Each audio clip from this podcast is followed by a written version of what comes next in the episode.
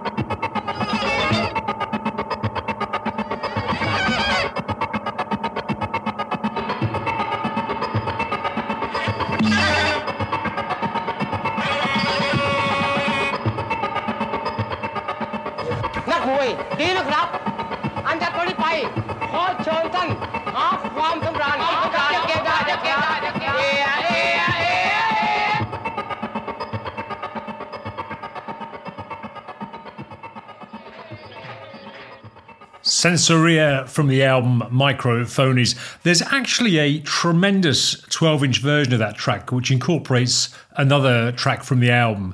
And I would 100% recommend you seek that out. The only reason I didn't play it this evening was that I've already played it on the show before and I hate repeating myself. Anyway, the band Cabaret Voltaire was created in 1973 by a telephone engineer called Chris Watson, and it was named after the Cabaret Voltaire in Zurich which was a club that only existed for a few months in 1916, but it was instrumental in the creation of the Dada movement, and I guess that's what appealed to Chris Watson. He then brought on board Richard H. Kirk and then later Stephen Mallinder, and I think it's probably fair to say that the early cabs were a challenging affair. Um, and it was the punk movement that really gave them a cultural framework by which people could embrace what they were doing. Uh, and in 1978, they signed to Rough Trade Records. And this next track is their earliest success, I think. It's called Nag, Nag, Nag. Nag,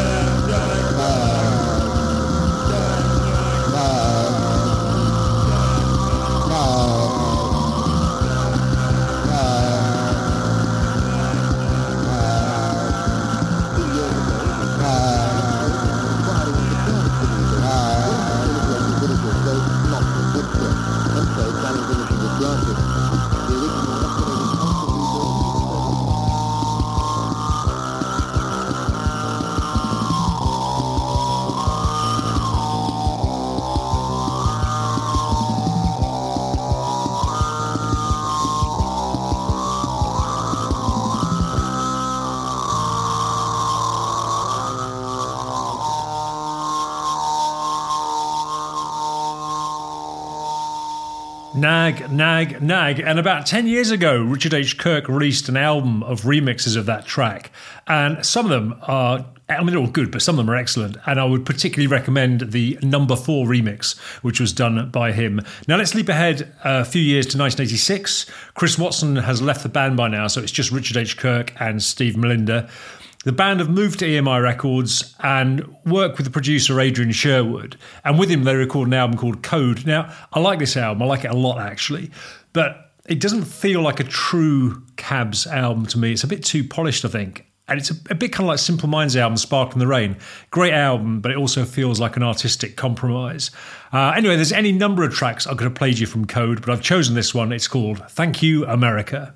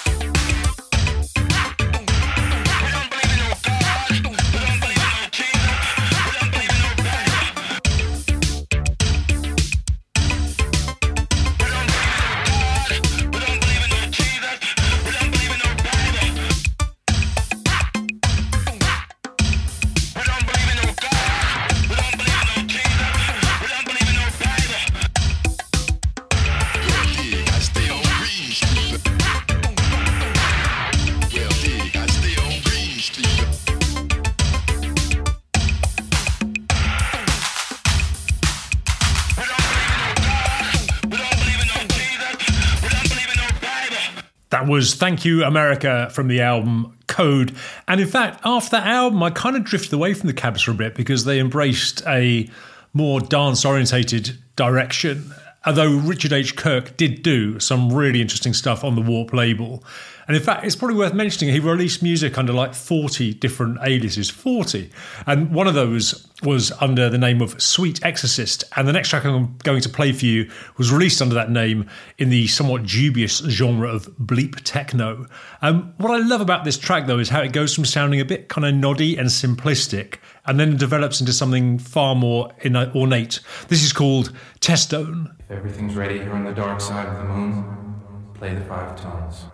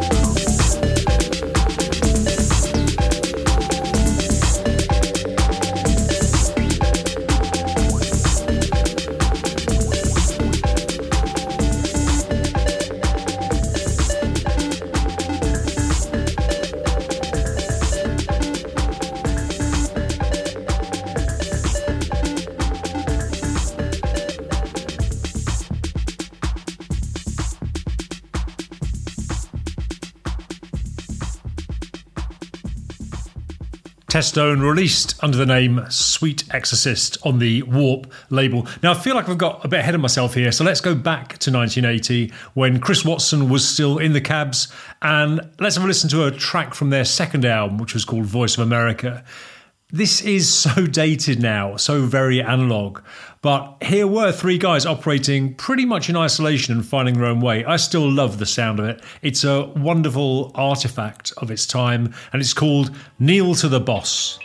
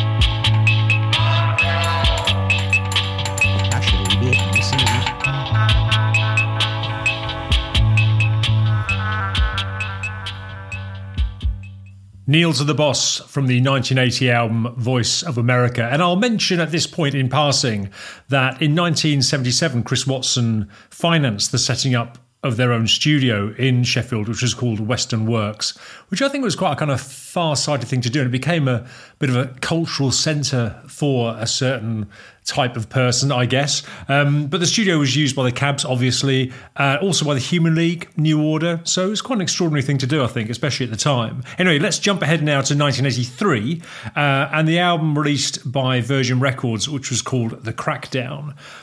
Oddly, although Kirk and Mallinder used the advance to upgrade the Western Works studio, Virgin stipulated they had to record the album in London, which is so metrocentric, isn't it? Ridiculously arrogant. And worse, Virgin also demanded they make production changes to their music. And I think that's just a disgraceful thing for a record company to do. Anyway, the cabs abided, and this is called 2424.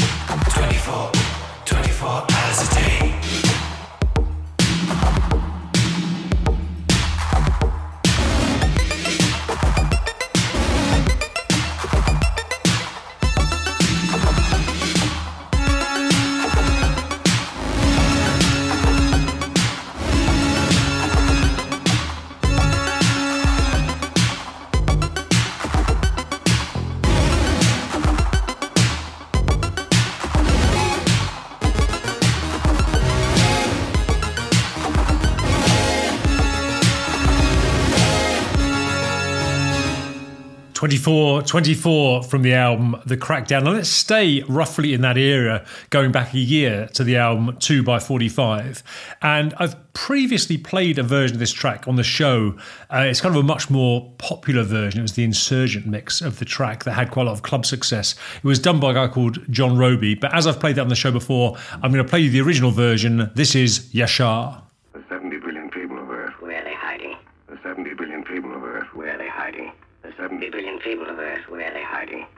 70 billion people of Earth. Where are they hiding? The 70 billion people of Earth. Where are they hiding? The 70 billion people of Earth. Where are they hiding? The 70 billion people of Earth. Where are they hiding? Program activity for us. Longer needed. Federal Studios are done. There were a news transmitted in some coming to you over the... Where are they hiding? Where are they hiding? Where are they hiding? Where are they hiding?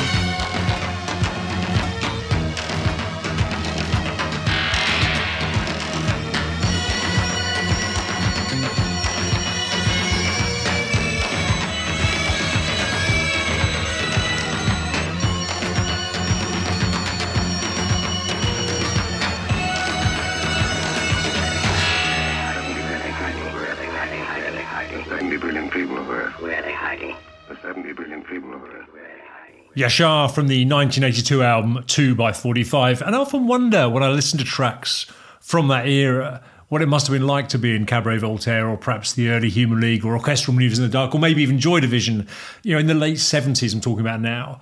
You know, it must have felt so isolated and not like you're part of a movement. What you did artistically can't have been much influenced by people doing what you were doing because the exposure was so limited. You just kind of ploughed your own furrow. Um, anyway, and roughly from that period, 1980, Cabaret Voltaire released their last album with Chris Watson, and that was called Red Mecca. And I'm not sure I could say that this is my favourite Cabs album, but I love its sound and also where it sits in the chronology of the history of electronic music. This track taken from that album is called Landslide.